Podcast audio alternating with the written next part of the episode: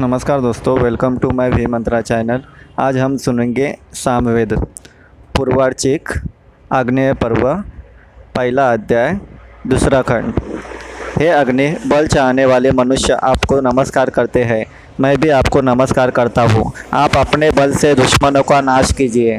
हे अग्नि, आप ज्ञान के स्वामी हैं।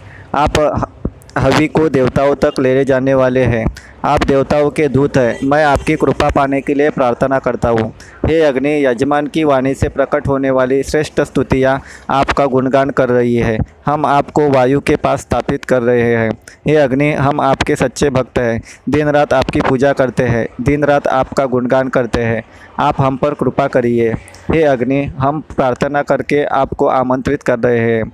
आप हम सब पर कृपा करने के लिए यज्ञ मंडप में आइए। दुष्टों का नाश करने वाले आपको हम सुंदर प्रार्थनाओं से बार बार आमंत्रित कर रहे हैं।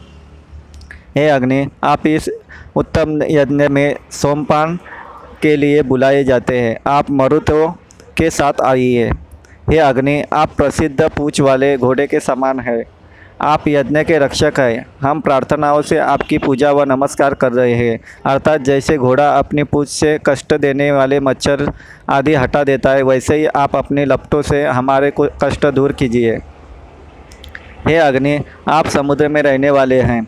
भृगु और अपनावान जैसे ऋषियों ऋषियों ने जिस तरह सच्चे मन से आपकी प्रार्थना की, उसी तरह हम भी सच्चे मन से आपकी प्रार्थना करते हैं।